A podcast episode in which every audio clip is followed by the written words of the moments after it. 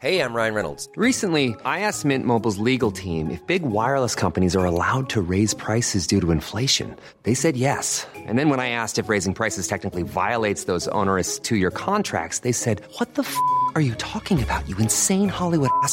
F- So to recap, we're cutting the price of Mint Unlimited from $30 a month to just $15 a month. Give it a try at mintmobile.com slash switch. $45 upfront for three months plus taxes and fees. Promo rate for new customers for limited time. Unlimited more than 40 gigabytes per month. Slows. Full terms at mintmobile.com.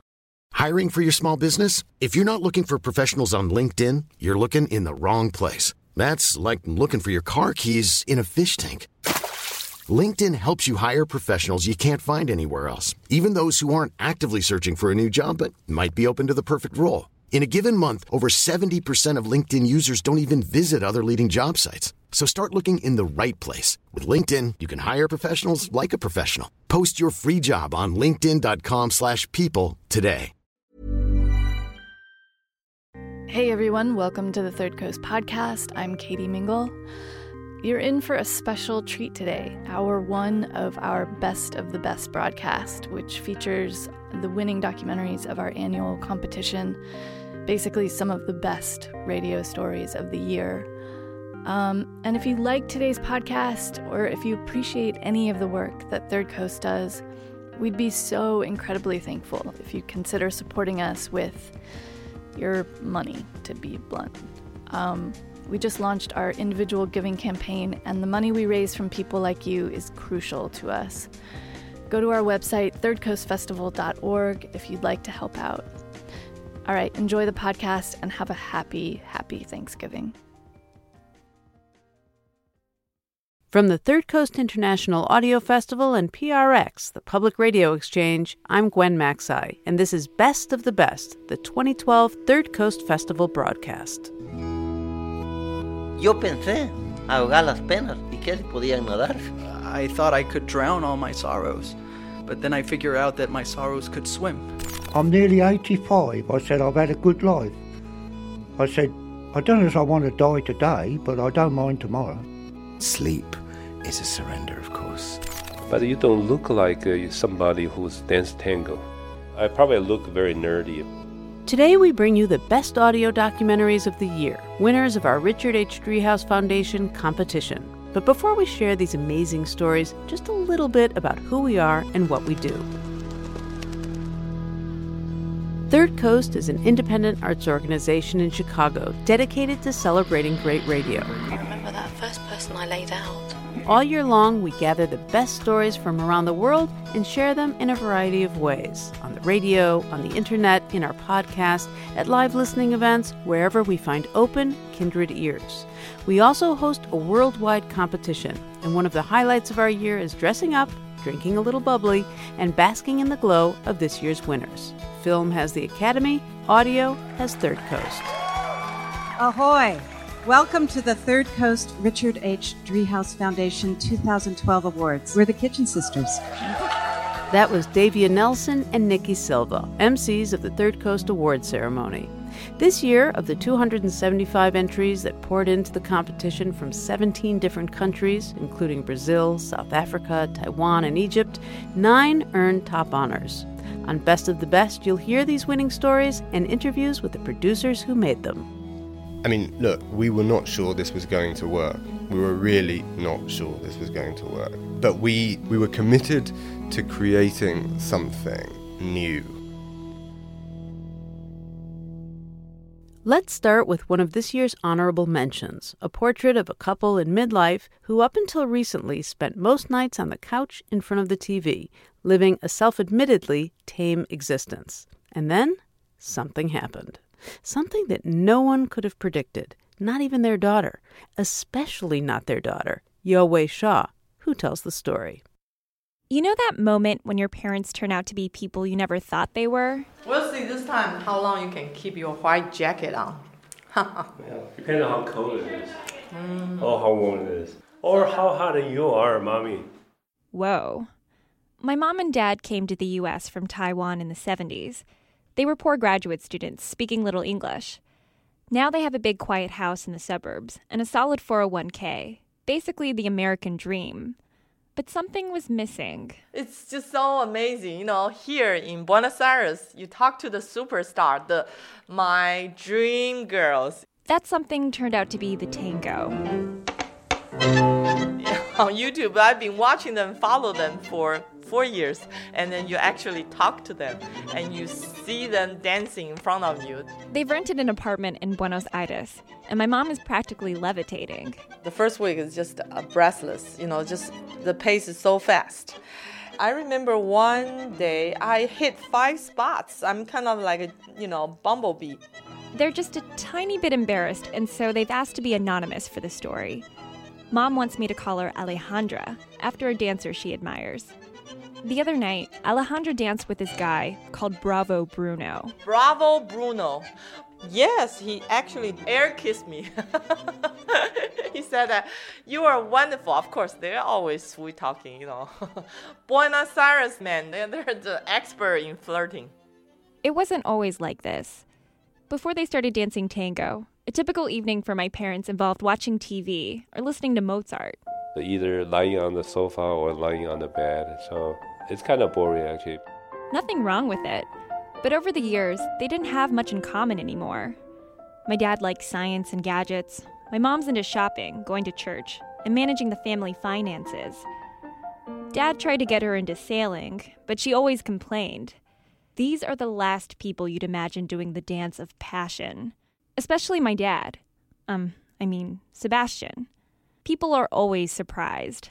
They say, uh, but you don't look like uh, somebody who's danced tango. He's a medical research scientist. Khaki pants, a plaid shirt, and big metal frame glasses. I probably look very nerdy. It's just my personality. I, I, I don't want to be uh, very showy. Do, do dramatic things, do very sexy things. It all began one summer a few years ago. My parents took a two week cruise to South America, where they offered tango lessons. When they got home, my mom started borrowing old dresses of mine to go dancing. These were the mini dresses I used to hide under a big jacket. My sisters Yome and Yolan noticed something was up too. I come home from school, and Mommy's in her tango outfit, you know, like pink leopard print tights. They lost a lot of weight when they started doing it. She'll grab me as I come in through the door and start using me as a as a leader. They were very excited and they were telling me to go watch some videos on YouTube of their teachers. They recruited two of my friends to tango. So I like I guess I stopped seeing them as much. Okay, so it used to be before it would be opera or Rachmaninoff piano concertos, but now it's just or business radio. but now it's just tango music. It's like tango music 24 hours a day. My parents stepped up their commitment to tango from one night to five nights a week. And then fate struck. In 2008, Hurricane Ike, it destroyed the roofs of our house. So they decided just, you know, why not renovate the first floor so that we could have an area just to tango? And that's what they really did. They knocked out the wall between our living room and family room for a dance floor. When I started asking my dad about the tango, I discovered another side of him. I didn't become an artist, and uh, partially because my family wasn't rich enough to let me do something impractical or let me spend extra money to to learn music instruments or to do art. My scientist dad has the soul of an artist. It's a feeling that uh, you are communicating with another human being, not just to say hi, not just uh, pretend to be friendly. You know, you actually have to f- be able to feel the music and then convert your feelings into the motion. For my mom, on the other hand, Tango is more of an outlet for her obsession with technique and details. I like to focus on the technique first because I know at least whether I'm doing correctly and then uh, how to do it uh, artistically. I don't know. I just cannot stand watching people had a bad technique and moving on the floor. Why not? Like, where does this come from, this perfectionism? I don't know. I really don't know. I just feel that this is art, you know, you cannot abuse that. you cannot trash it. And here's something I didn't expect. Now my parents have more tango problems than real life problems. You claim that you know how to dance in close embrace. You, you keep on saying that I know how to dance close embrace with other women. So I'm trying to feel that very strange. I mean, I've never seen them fight like this. The night before, the tango instructor taught my parents a position called close embrace. It's where the couple stands facing each other chest to chest and has full or partial body contact. You guys just kind of emerged from the bedroom and then started dancing. We were arguing on the on the bed for a long time. So, uh, okay, so About close embrace? about uh, uh, oh yeah, the typical argument is mommy always uh, blame on me. Okay, she said, oh, I'm do, not doing this correct. I'm not doing that correctly. 不是，我觉得我觉得我说这也是个 problem. I mean, if I feel comfortable，我就变成这样。我我 I feel. For almost 40 minutes, Alejandra and Sebastian zip around barefoot in their pajamas, trying to correct each other's steps. 需要 lean on him. I don't. I Yeah, don't please lean lean on on me. Okay. No, hold on. I don't. I don't lean on him. Yes, you know, I tend to criticize and be very judgmental. And uh, with tango, I, I have to learn to uh, uh, keep my patience and keep my temper slower. Yeah, sometimes it hurts people's feelings. Yeah, I mean, you know, he could hurt my feelings. Perhaps uh, before we solve the problem, we shouldn't be dancing. Yeah, shouldn't be dancing with each other. From your daughter's perspective, seeing you guys dance together is very special for us, but has it also, I don't know, brought more romance to your marriage too? That wasn't. I, I that, really, uh, you know, I, I think uh, that's probably misconception. I'm sure some people who like to dance tango, they may be looking for romance with uh, their partner or to meet with uh, opposite sex friends, but uh, uh, not for us. I sort of feel that we are two separate professional dancers. It's like an opportunity to, to perform.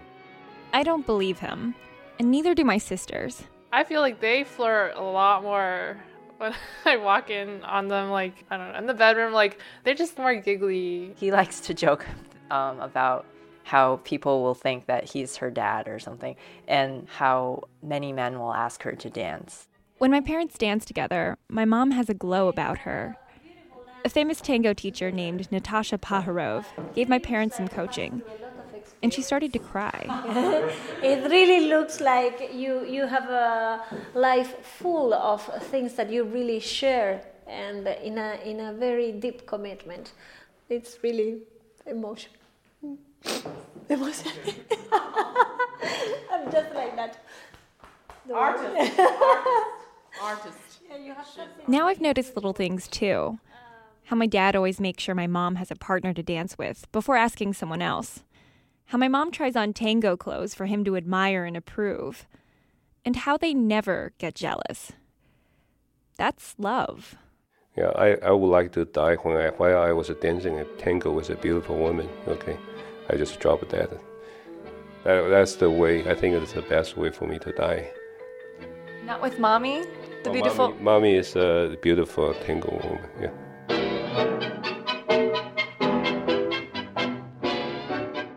My Parents' Extreme Tango Makeover was produced by Yowei Shaw with editors Michelle Siegel and David Krasnow for Studio 360 with Kurt Andersen, a co production of PRI and WNYC.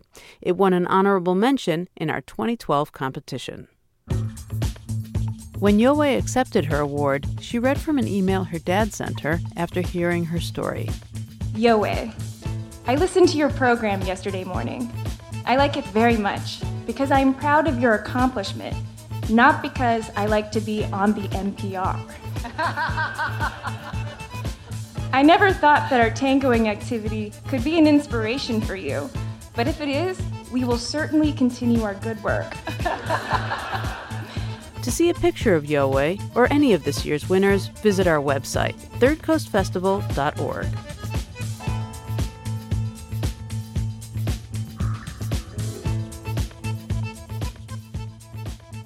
Our Best New Artist Award recognizes a producer who's new to the field and shows great promise and ingenuity. This year, that someone is Allison Swaim. Before taking off on a year long adventure on a cargo ship, she went for a trial run, a nine day stint on the Great Lakes aboard the good ship Calumet. Since this was just a warm up trip, Allison wasn't even thinking about making a radio piece. But like any good reporter, she brought her recorder along. One thing I learned on the ship was that the work never stops. It doesn't matter if it's day or night. There's always somebody up. There's always something to do. It's Go time! Right now, we're coming into Meldrum Bay, Ontario, on the north shore of Lake Huron. Straight ahead, there's a limestone quarry. We back up slowly to the dock. As soon as the boat's tied up, the loading rig swings out and starts dumping small gray chunks of limestone into the first cargo hold. How close are we? 48 there now, boys. 48. Okay. All the guys who are working carry radios. On a boat this big, it's the only way they can communicate to keep the whole operation running smoothly. We've all been working together for so long that we know each other's voice. You don't have, ever have to say who you are. Alrighty. It's hard when you come on board and you're new. You, you don't know anybody's voice yet. It gets confusing. when I first started and I had a radio, whatever was said on that thing, okie doke. Uh, as long as it didn't say Kyle, you know. No need to alert your ears. Kyle's the new guy on board. It's his first season. He found out about the job through a friend. Figured what better way to make money than be out on a boat for a month, you can't spend it. Starting salary averages to about 50 grand a year. It's pretty good money to start out with no training. So, Kyle filled out the paperwork and applied for a job with Grand River Navigation Company. Then they called me, and they go, okay, you're leaving tomorrow. Company van picked him up in Cleveland and dropped him off 300 miles away in South Chicago at the KCBX coal terminal. I go, this is the boat. I go, holy hell. It's kind of big. It's a huge boat. I mean, 600 feet long. It's like two football fields. And the deck towers like 30 feet above the water. Got to the ladder, climb up on it, you know, hoist your stuff up, go on deck, and then they go, we'll change, you're ready to work. He didn't really know what to expect or what to pack. Like, first off, the boat doesn't have shampoo. Nothing like having your head full of freaking coal dust and you're trying to wash your hair out. Life out here takes some getting used to. This isn't a cruise ship. I mean, they're hauling coal, rocks, salt.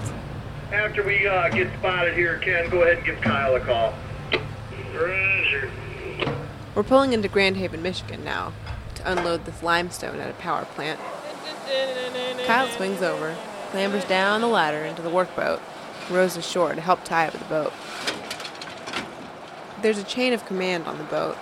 Kyle's at the bottom of the totem pole. He's a deckhand. I'm usually the one, like, they look around and their battery's beeping and they're like, hey, go get me a battery. Kyle answers to the bosun and the ABs, who answer to the mates, and everybody answers to the captain. ABs and mates work regular shifts, but Kyle works whenever he's needed. I was out from 7 last night to 2 in the morning. Then I came out at 6 o'clock. Kyle slept through his first wake up call this morning, so. You want to tell her, Kyle? Tell her about what happened to you when you don't wake up on time? Yeah, you're two minutes late. They come to your room with a bucket of water and give you a thorough douching, and uh, it definitely wakes you up, along with soaking your bed, your sheets. The crew rotates on a 28 14 schedule 28 days on the boat, 14 days home, then they're back out for another month. Being away from home, you miss a lot. Kyle just turned 21 yesterday. Yeah, that sucked. He was out here. It's just another day.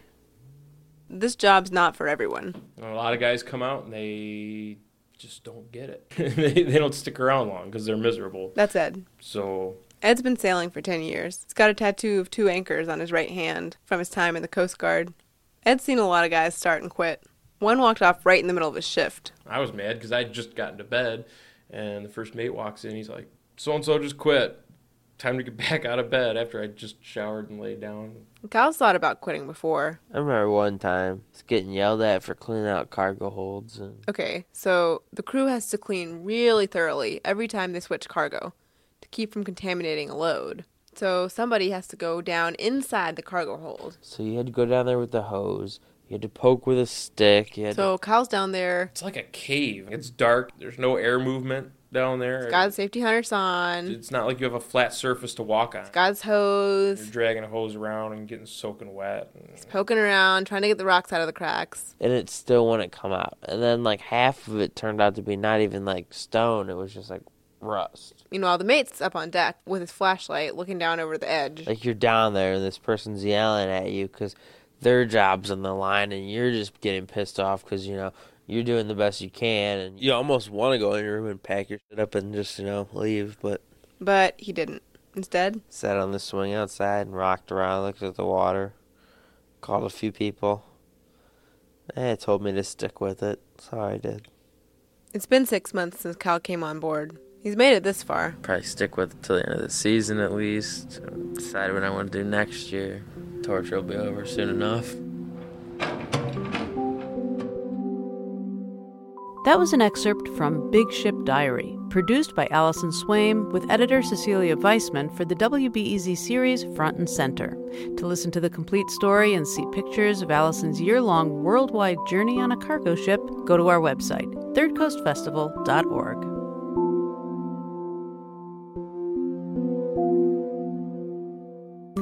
You're listening to Best of the Best, the 2012 Third Coast Festival broadcast. I'm Gwen Macsai. The Third Coast International Audio Festival is an independent arts organization in Chicago. Our work is made possible with lead funding from the Richard H. Driehaus Foundation and the John D. and Catherine T. MacArthur Foundation. Today we're listening to winners of our annual documentary competition, but you can also hear great radio from around the world anytime on our Third Coast podcast. Just visit thirdcoastfestival.org to subscribe. Coming up next, a renowned pop star takes you on an overnight flight you'll never forget. The cabin lights have been extinguished. The in flight entertainment system has been enabled. You can let your seat back and relax.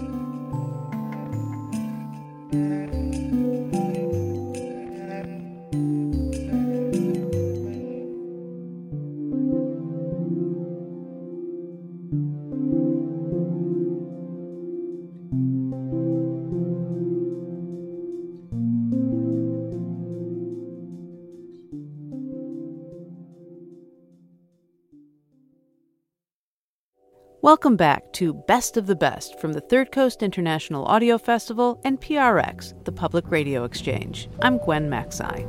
Yeah, walking down the aisle looking for my seat. I've got my boarding pass. Seat 26F, I think. This, yeah, excuse me. Yeah, I've got the window seat, yeah. Our next story, according to this year's judges, quote, pushes the medium forward, mixing sound design, audio theater, and storytelling. In our 2012 Third Coast Bronze Award winning story, Jarvis Cocker boards the Red Eye, a transatlantic flight of the imagination, and peers down at the human dramas below as the world slowly rotates. As he reaches cruising altitude, Jarvis finds himself gripped by stories of life and death a shepherdess in the midst of a difficult birth, a transplant nurse on the late shift, and a priest who performs exorcisms, all interwoven in a sonic melange. Um, We're now in the Royal London Hospital in Whitechapel. family, so we'll just be very careful. Meet Helen. She's a transplant coordinator. That means if a patient dies, she has to deal with organ donation issues. I'll be honest with you, it's not an easy job. Very demanding, very challenging. Does the family say yes? Part of my job role is to organise theatres, to find a timing slot for theatres. They often go into the emergency theatre, Hello, Maggie. It's Helen speaking. and it can often go into the very early hours. Hello, Maggie. Did you get my email? Huge amount of organisation. Lovely. Yes, please. That's right. So we have a potential tomorrow. It's very still now, isn't it? Most of the other passengers are asleep. Wanted to be fresh for those important meetings tomorrow, I suppose. But I can't sleep. I never have been able to. It's like there's a low grade background hum of dread that I just can't ignore. What happened last time?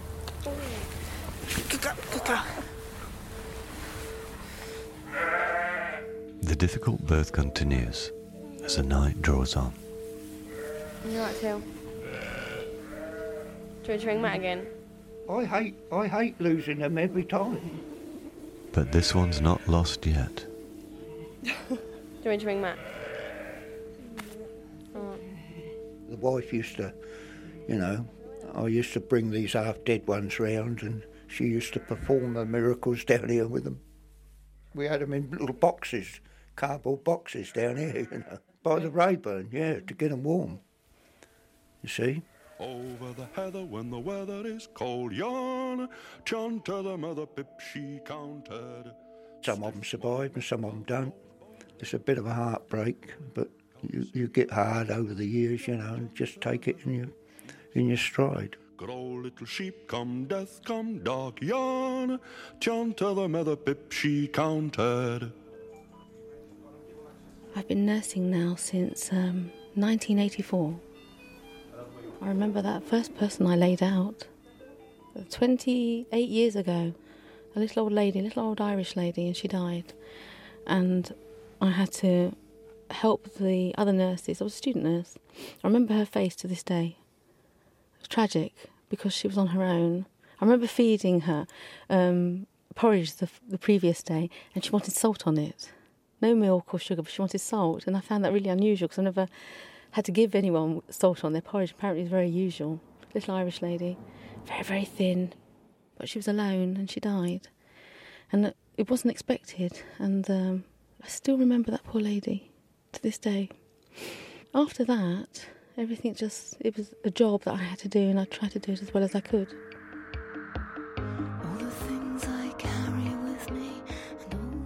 This evening is a little bit south of where we might normally expect to go. Uh, the reason for that is that we're taking advantage of some very strong winds. Some people don't enjoy plane travel because there's no sense of actually travelling.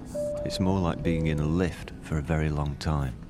You're in one place, the door closes, and when it opens again, you're in another. Every time I use a key, I'm reminded that I live in a fallen world. I just wish I lived in one where there were no locks or keys, let alone alarms.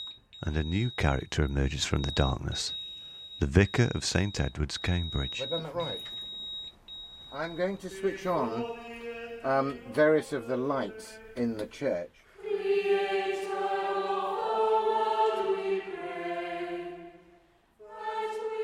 Compline at Girton College, Cambridge.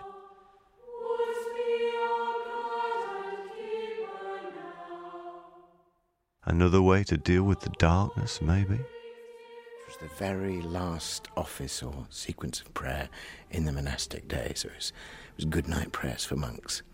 And it was a kind of liminal service between the day and the night, and between going. It's the last thing you said before you went to sleep. And sleep is a surrender, of course. And a forgetting sleep is a little death, a little letting go. And so they gathered together in one place all those wonderful passages in the Psalms and the Scriptures, which were about that kind of trusting yourself back to the one from whence you came, says, you know, into thy hands, O Lord, I commend my spirit. Words from the Psalms, but also, of course, words from Jesus on the cross as he breathes himself into God. Into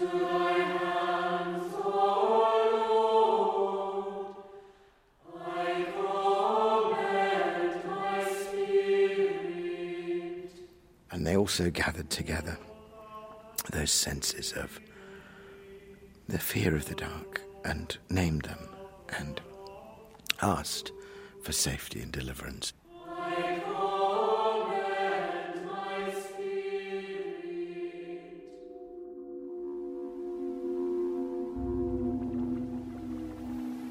You're in one place, the door closes, and when it opens again, you're in another.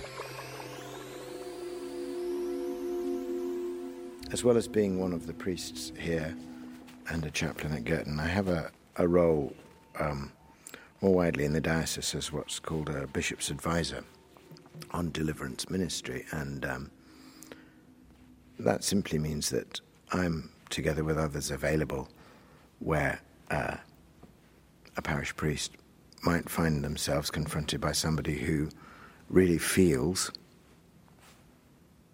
from within and is distressed by the thought that they are subject to some form of spiritual, or they might even call it demonic oppression. I've once or twice been called late at night to situations where people in a household are terrified and won't go into a room, or um, yeah, they feel they've seen things or things have happened, and I've gone to the house and wondering what would be the case and seen real fear on the faces of the people I've I've encountered. Now, it takes a certain amount of conscious choice not to become party to that fear. My job is not to be party to this fear. To remember that very, very beautiful saying of Jesus, not quoted often enough perfect love casts out fear. He uses the actual language of exorcism himself there, casts out fear. I mean, I can remember in that particular situation, I didn't um, see any manifestations myself, but I was aware of being in a household full of fear, and I went into every room and um, prayed and, and blessed it and prayed that prayer from Compline, in fact. Visit, we beseech thee, O Lord, this place, and drive from it all the snares of the enemy, and may thy holy angels dwell with us to preserve us in peace. And we did actually, you know, restore calm, and, there was a young child in that household as it happened, and that was where the calm needed to start.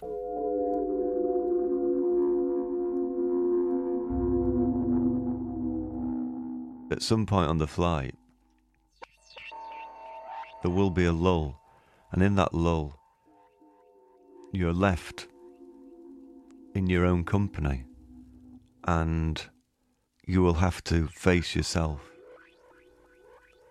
Maybe that's what frightens people on flights. Am I putting you on a bit of a downer? No, I say, you know, I've had, I've had a good life. This is what I told the doctor when he said to me, bypass. I said, no, heart bypass. So he said, you're refusing the operation. I said, yeah. So he said, why? I said, I'm nearly 85. I said, I've had a good life. I said, I don't know if I want to die today, but I don't mind tomorrow. Abide with me, fast for eventide. That's, that's what I'm going to have at my funeral.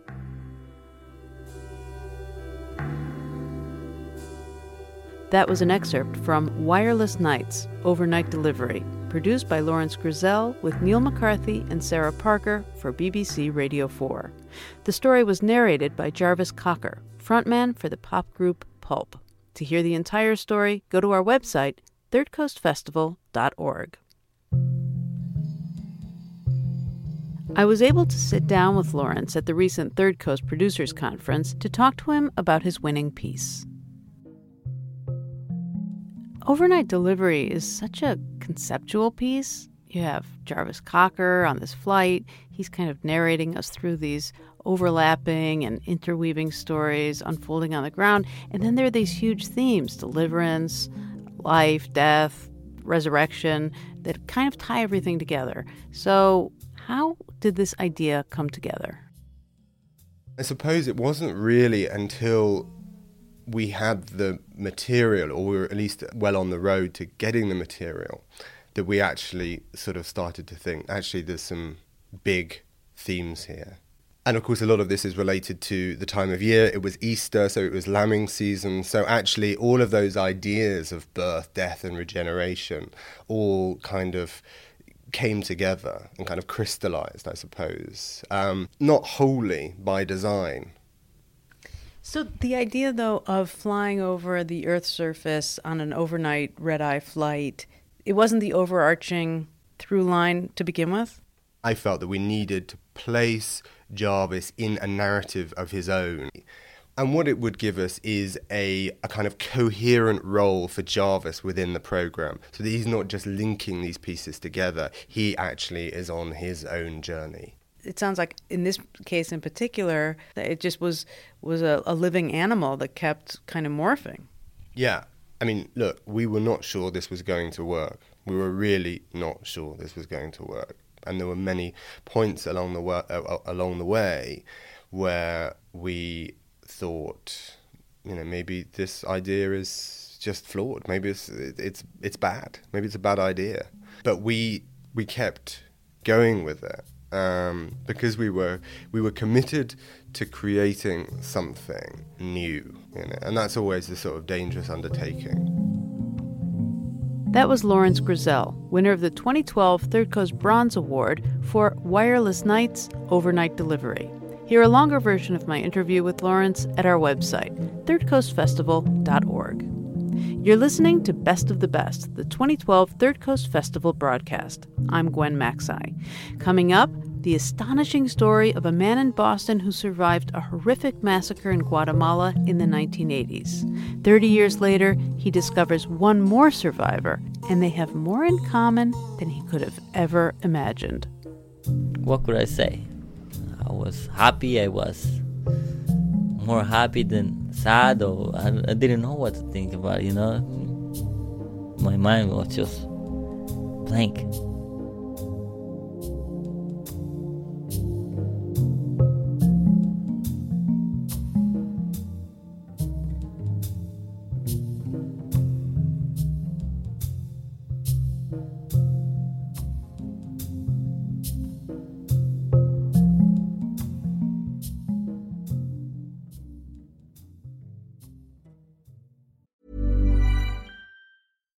Hey, I'm Ryan Reynolds. At Mint Mobile, we like to do the opposite of what Big Wireless does. They charge you a lot, we charge you a little. So naturally, when they announced they'd be raising their prices due to inflation, we decided to deflate our prices due to not hating you.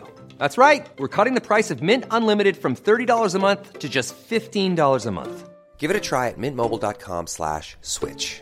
$45 upfront for three months plus taxes and fees. Promo for new customers for limited time. Unlimited more than 40 gigabytes per month. Slows. Full terms at mintmobile.com. I'm Sandra, and I'm just the professional your small business was looking for. But you didn't hire me because you didn't use LinkedIn jobs. LinkedIn has professionals you can't find anywhere else, including those who aren't actively looking for a new job but might be open to the perfect role, like me.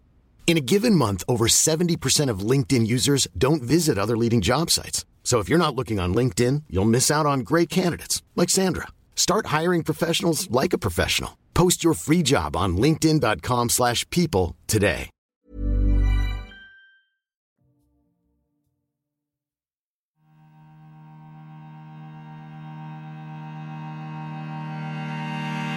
Welcome back to Best of the Best from the Third Coast International Audio Festival and PRX, the Public Radio Exchange. I'm Gwen Macsai.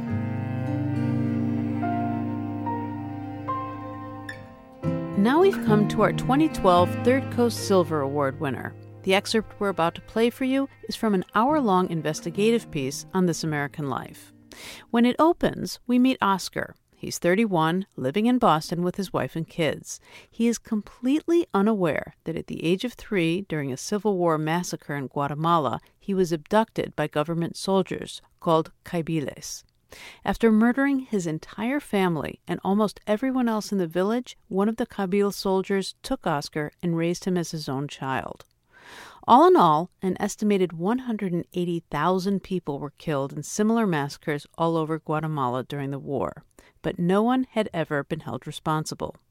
Enter prosecutor Sarah Romero, who was ordered by a judge to find Oscar, perhaps the missing link in her case against the Kaibiles. But Sarah had already tried to find Oscar once before, a decade earlier, with no luck. We pick up the story when she returns to the task. Producer Habiba Nosheen narrates. So Sarah got back to work. She traveled back up to Oscar's hometown, where she'd gone looking for him 10 years before. Back then, Oscar's uncle had stonewalled her. He refused to tell her anything about his nephew. This time, Sarah squeezed a bit more out of him. He gave her two pieces of information that Oscar's girlfriend was from a nearby town, and that her nickname was La Flaca, the skinny one.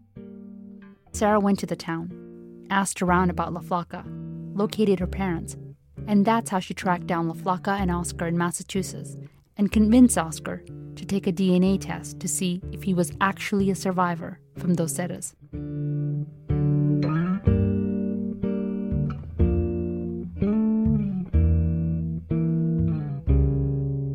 Fredy Peccerelli, the forensic scientist who was working the case, was excited at the prospect. Usually, he's dealing with dead bodies, people who've been assassinated or massacred. To actually be able to talk to one of the people that we're looking for is, is a privilege that I've never felt before. In June 2011, Freddie took a swab of Oscar's saliva, his DNA, back to Guatemala. and ran a series of tests. One was against Ramiro, the other green eyed boy who was taken from the massacre, to see if Ramiro was Oscar's brother. They also tested Oscar's DNA against the DNA of other people who were related to the victims of Dos Erres.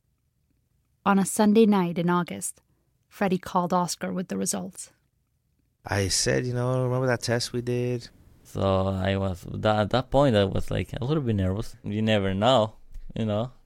And um I told him that I had the news, and the news is that Ramiro is not your brother. He told me that we weren't brothers. I say I knew it. I knew that wasn't true. He say yes, but uh, I haven't I haven't finished yet. You guys not brothers, but uh, we compare with other people, and uh, we find you that you have a father. I say, what are you talking about? It's your father. We find your father. He said, you are uh, one of the survivors. I just, I just told him, your father's not who you think he is. The the guy who you think is your father is not your father. Your father is alive. His name is Tranquilino, and uh, he's old, but he's alive. Yes, that's right. Freddie's team matched Oscar to his biological father, and that biological father is alive. He survived. Aura found him as part of her ongoing search for anyone related to the victims of Dos Erres. Mi nombre es Tranquilino Castañeda Valenzuela. My name is Tranquilino Castañeda Valenzuela. You hardly need a DNA test to know that Tranquilino is Oscar's dad. The resemblance is striking. Both have green eyes and curly hair. They're both thin. Tranquilino's 70 and he limps when he walks. When we met him, he wore a white cowboy hat and carried two machetes.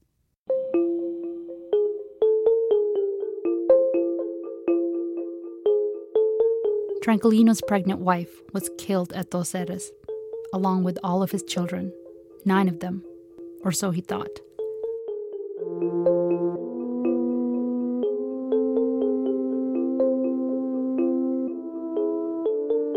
For 30 years, he's lived alone in the jungle. He never remarried after the massacre, never had another child. And in the middle of our interview, Tranquilino interrupted with a request. Ahora el nombre de los hijos también. Can I give the name of my children? Of course. Of Please. course. Esther Castañeda, My firstborn was Esther Castañeda. Etelvina, The second one was Etelvina. Enma. Enma was the Ah. third. De ahí estaba Maribel. After that was Maribel. Esther tenía 13 años She was murió. around 13 when she died. Uno se llamaba Luz Antonio. De los mismos apellidos. Then it was uh, Luz Antonio, part of my sons. Ujú. De ahí estaba César. Then it was Cesar. Este, César tenía siete. Cesar was seven years old. Y de ahí vinieron otras dos hembritas. Then two other girls, Odilia, Odilia Rosalba. and Rosalba. Anyone else? Sí. Alfredo. Alfredo was Oscar's given name.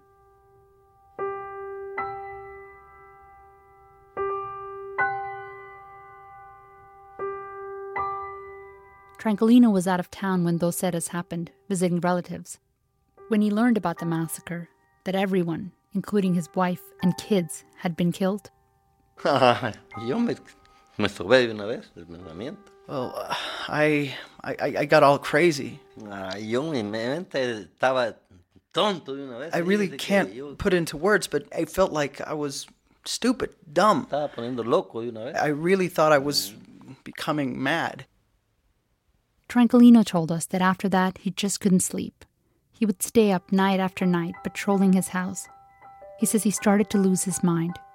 He would forget simple things like which turn to take to get to work. His head throbbed constantly. Mire, mi situación es grande. Yo me puse a tomar perdidamente.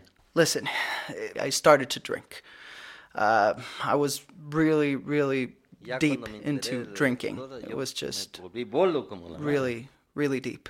Entonces comencé a tomar, de tristeza. Because I was sad. Yo pensé, ahogar las penas. ¿Y qué si podían nadar? I thought I could drown all my sorrows, but then I figured out that my sorrows could swim. When I met Tranquilino, as soon as he leaned in to say hello, I could tell he'd been drinking. He told me it's still hard for him to talk about Dos Erres without a drink. After 20 minutes, he broke down and said he couldn't continue. Freddie and Aura told us what it was like when they revealed the news to him that one of his children, his son Oscar, was still alive. They asked Tranquilino to come to Guatemala City. They needed to see him in person. Well, he hadn't been told because you know he's old. He's like seventy-five. You don't, you know, you want to be careful with with how you how you deal with this information. Uh, so when he was told, you know, I had a doctor standing by just in case, you know, he had a heart attack. Oh yeah, I was afraid that you know he might, uh, you know, be too excited about it or something. Bueno, se le dijo de que se había encontrado a, a Oscar. He was told that Oscar had been found, that a DNA test had been conducted, and that the results showed with 95% certainty that it was a match. And he would take his hat off, scratch his head, laugh, cry. He didn't know what to do because he wouldn't believe us. He thought that all his children were dead. What was he saying? Es increíble, es increíble, es increíble. Incredible, incredible, incredible. Here's how Tranquilino remembers it. He has a different interpreter. First, uh, when they told me I wasn't happy, I was uh, s- sad somehow, and then in a bit of a shock. And I remember that because they had to give me some hard liquor for me to come back to my senses because I was in a bit of a shock. If that wasn't enough to handle, there was more. One of the anthropologists walked in with a laptop. She turned on Skype, and there on the screen, sitting in Massachusetts, was Oscar. We were there talking. She pulled my chair, she put it next to her. She grabbed me hard, and then she said, Do you know the person, the young man on the screen? And, she, and I said, No, I don't know who that is. And then she said, It's your son. I said, Not him. And then I couldn't speak anymore. I couldn't speak anymore. Yeah, when when we first see each other, he couldn't talk. He was just crying, and he say, "I can't talk." Oscar just sat there, looking at Tranquilino. He didn't know what to say. Oscar was just three when he was taken from Dos Erres. Seeing this man triggered nothing for him. No memories. The first thought that he had was that Tranquilino looked really old. It was hard to believe that this was his father. Then Tranquilino spoke. He say, uh, "Alfredo." That was the first word that he say, "Alfredo." And I say, "Yes, yes, I'm Alfredo." That name was familiar to Oscar because it's his middle name. The lieutenant kept it for him. He also kept Oscar's original last name, which is Tranquilino's last name, Castañeda. So Oscar realized that his full name, Oscar Alfredo Ramirez Castañeda, is a combination of his biological dad's name and his Kaibil dad's name. Tranquilino kept talking. He told Oscar that he was chubby as a kid, which was true. Oscar was chubby as a kid. Tranquilino told him he used to boss around his siblings even though they were older than him. To this day, Oscar says, that's still true. He is bossy. But the thing that really hit Oscar in the gut was something that was a mystery to him as a little kid.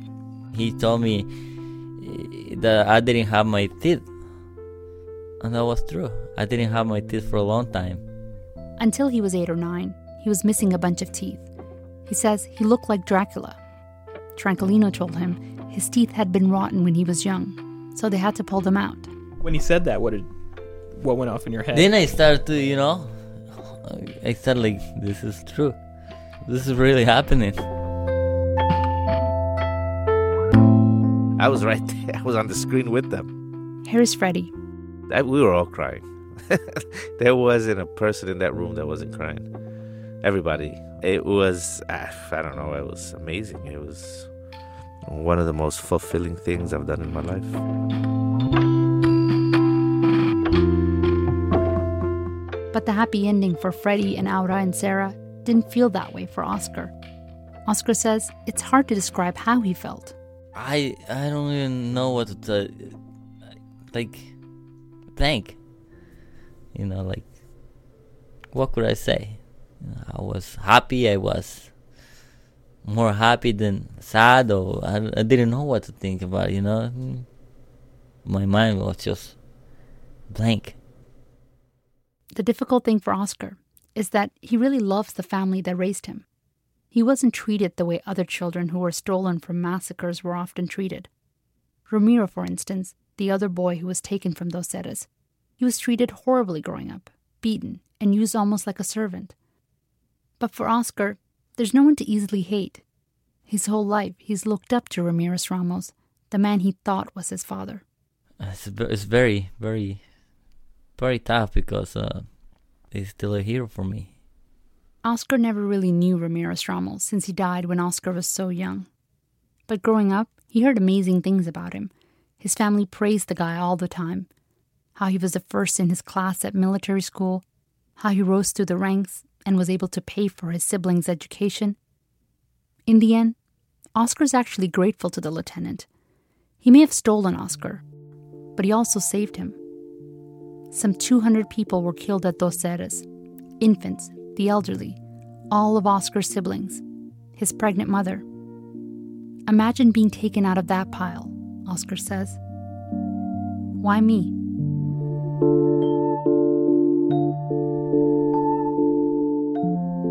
We've tried to figure out why Oscar was taken, and the most plausible theory we've heard comes from Oscar's aunt. She told Sarah that Ramirez Ramos wasn't married, and he didn't have any children, and that his mother wanted a grandkid. She kept asking him to give her one. So one day, he showed up saying, This is my son. I had him with a woman I'm no longer with.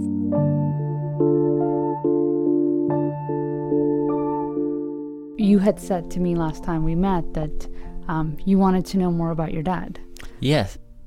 While my producer Brian Reed and I were reporting this story, Oscar asked us if we could find out more about Ramirez Ramos, this man who chose him. So we did. Uh, you know, we've talked to a lot of people, and they've said different people have said different things. There's some good stuff, there's some descriptions, and there's some bad stuff. Ah. What, what do you want to know from what we've learned? All. You want to know everything? I, I want to know everything. We should tell the bad stuff. Some of it is going to be upsetting. I want to know everything. He probably not gonna change the way that I think about him, but I want to know. We told Oscar sitting at his kitchen table. It was very difficult. Some of what Cesar and Fabio said about Ramirez Ramos was positive. Soldiers looked up to him. They say they never saw him rape anyone. In fact, Cesar said Ramirez Ramos was angry about the rapes at Dos Erres. He heard him tell another lieutenant, This is an attack unit, not a rape unit. We asked them if they ever saw Ramirez Ramos kill anyone. Cesar said no. The lieutenant spent much of the massacre overseeing the operation from a tree trunk with the other commanders. But Fabio said yes, he definitely saw Ramirez Ramos kill people at the well. He said the lieutenant was actually showing soldiers how to use the sledgehammer to murder people. It's easy to give a blow to the head, Fabio heard Ramirez Ramos say as he was demonstrating. Fabio says this happened while Cesar was away guarding the perimeter, so Cesar didn't see it. We talked to a third person who knew Ramirez Ramos, a soldier who went to school with him and was stationed at a base with him before he became a Kaibil. The soldier said Ramirez Ramos had a reputation for being bloodthirsty, that he would dress as a civilian and go out on covert operations to capture people and torture them for intelligence. He, he called him a crazy sadist, someone who took pleasure in hurting people. Um, and that's basically what we've learned from the three people we talked to.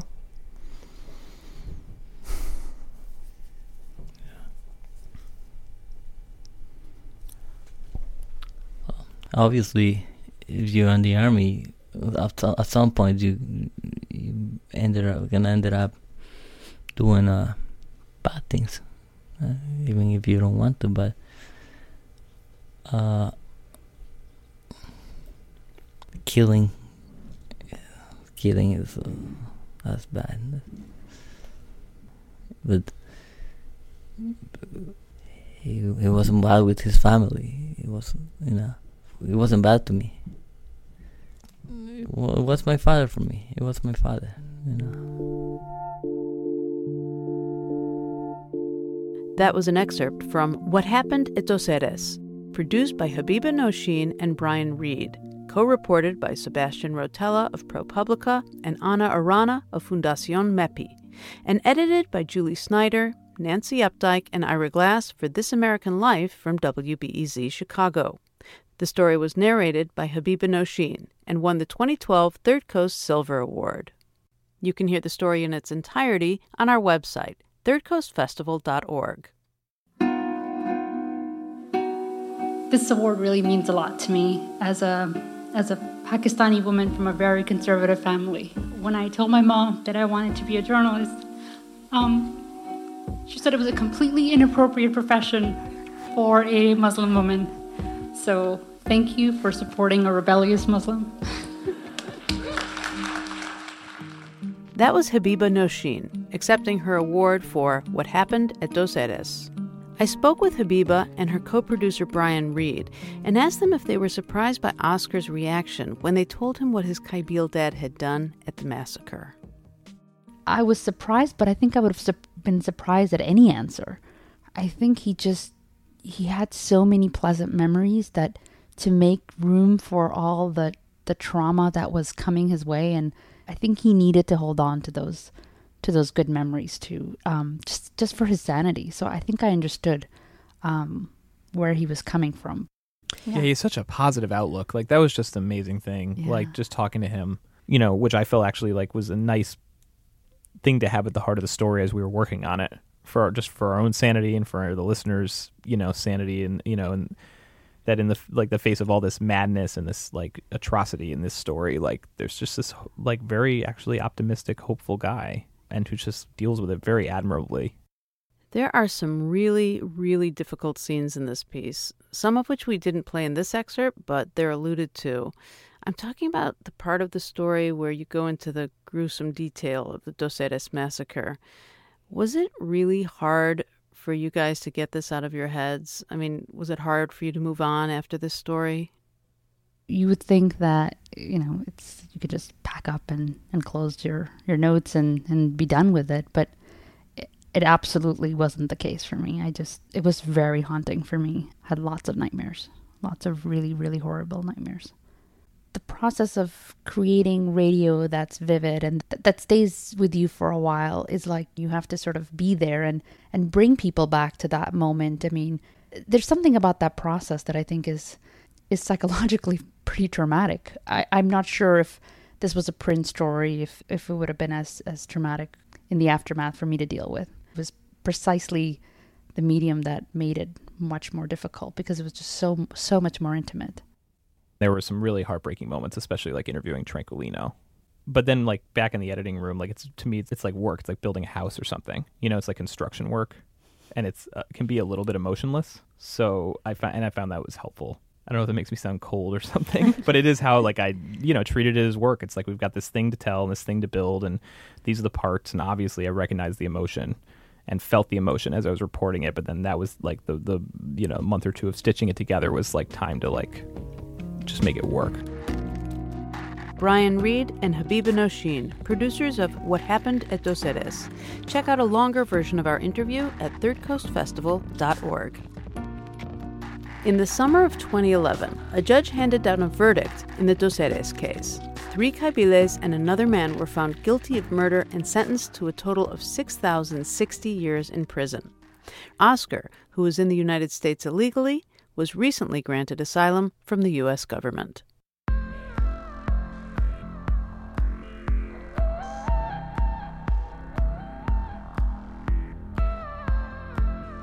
Stories are a part of everything we do and say our conversations, jokes, films, sacred texts, history books. These are all full of story. It's as though story is part of our DNA, as though we need it to survive. Here at Third Coast, we do, and nothing thrills us more than sharing it with you.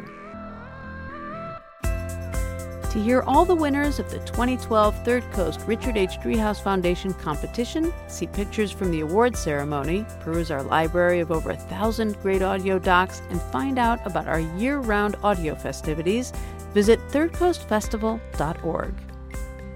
Tune in to Resound next week for Hour 2 of Best of the Best and find out who won this year's top prize, the Gold Award.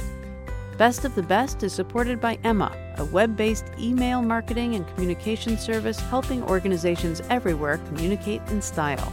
More at myemma.com. The Third Coast International Audio Festival is a nonprofit arts organization made possible with lead funding from the Richard H. Driehaus Foundation and the John D. and Catherine T. MacArthur Foundation. Additional support is provided by the Boeing Company Charitable Trust, the Agudino Foundation, and the Menaki Foundation. Third Coast is supported in part by a grant from the Illinois Arts Council, a state agency, and was founded in 2000 by WBEZ Chicago. Special thanks to our many individual contributors from Chicago and around the world. Best of the Best is distributed by PRX, the public radio exchange, at prx.org.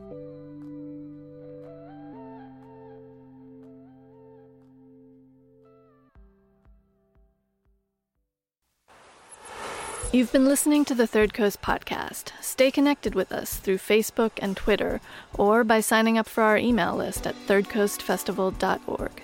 If you like what you heard today, consider writing us a review on iTunes or sending us a few bucks. As always, thanks for listening.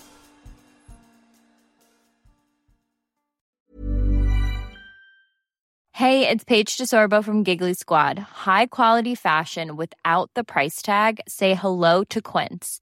I'm snagging high-end essentials like cozy cashmere sweaters, sleek leather jackets, fine jewelry, and so much more. With Quince being 50 to 80% less than similar brands. And they partner with factories that prioritize safe, ethical, and responsible manufacturing. I love that. Luxury quality within reach. Go to quince.com slash style to get free shipping and 365 day returns on your next order. Quince.com slash style. Even when we're on a budget, we still deserve nice things. Quince is a place to scoop up stunning high-end goods for 50 to 80% less than similar brands. They have buttery soft cashmere sweaters starting at $50, luxurious Italian leather bags, and so much more. Plus, Quince only works with factories that use safe, ethical, and responsible manufacturing. Get the high-end goods you'll love without the high price tag with Quince. Go to quince.com/style for free shipping and 365-day returns.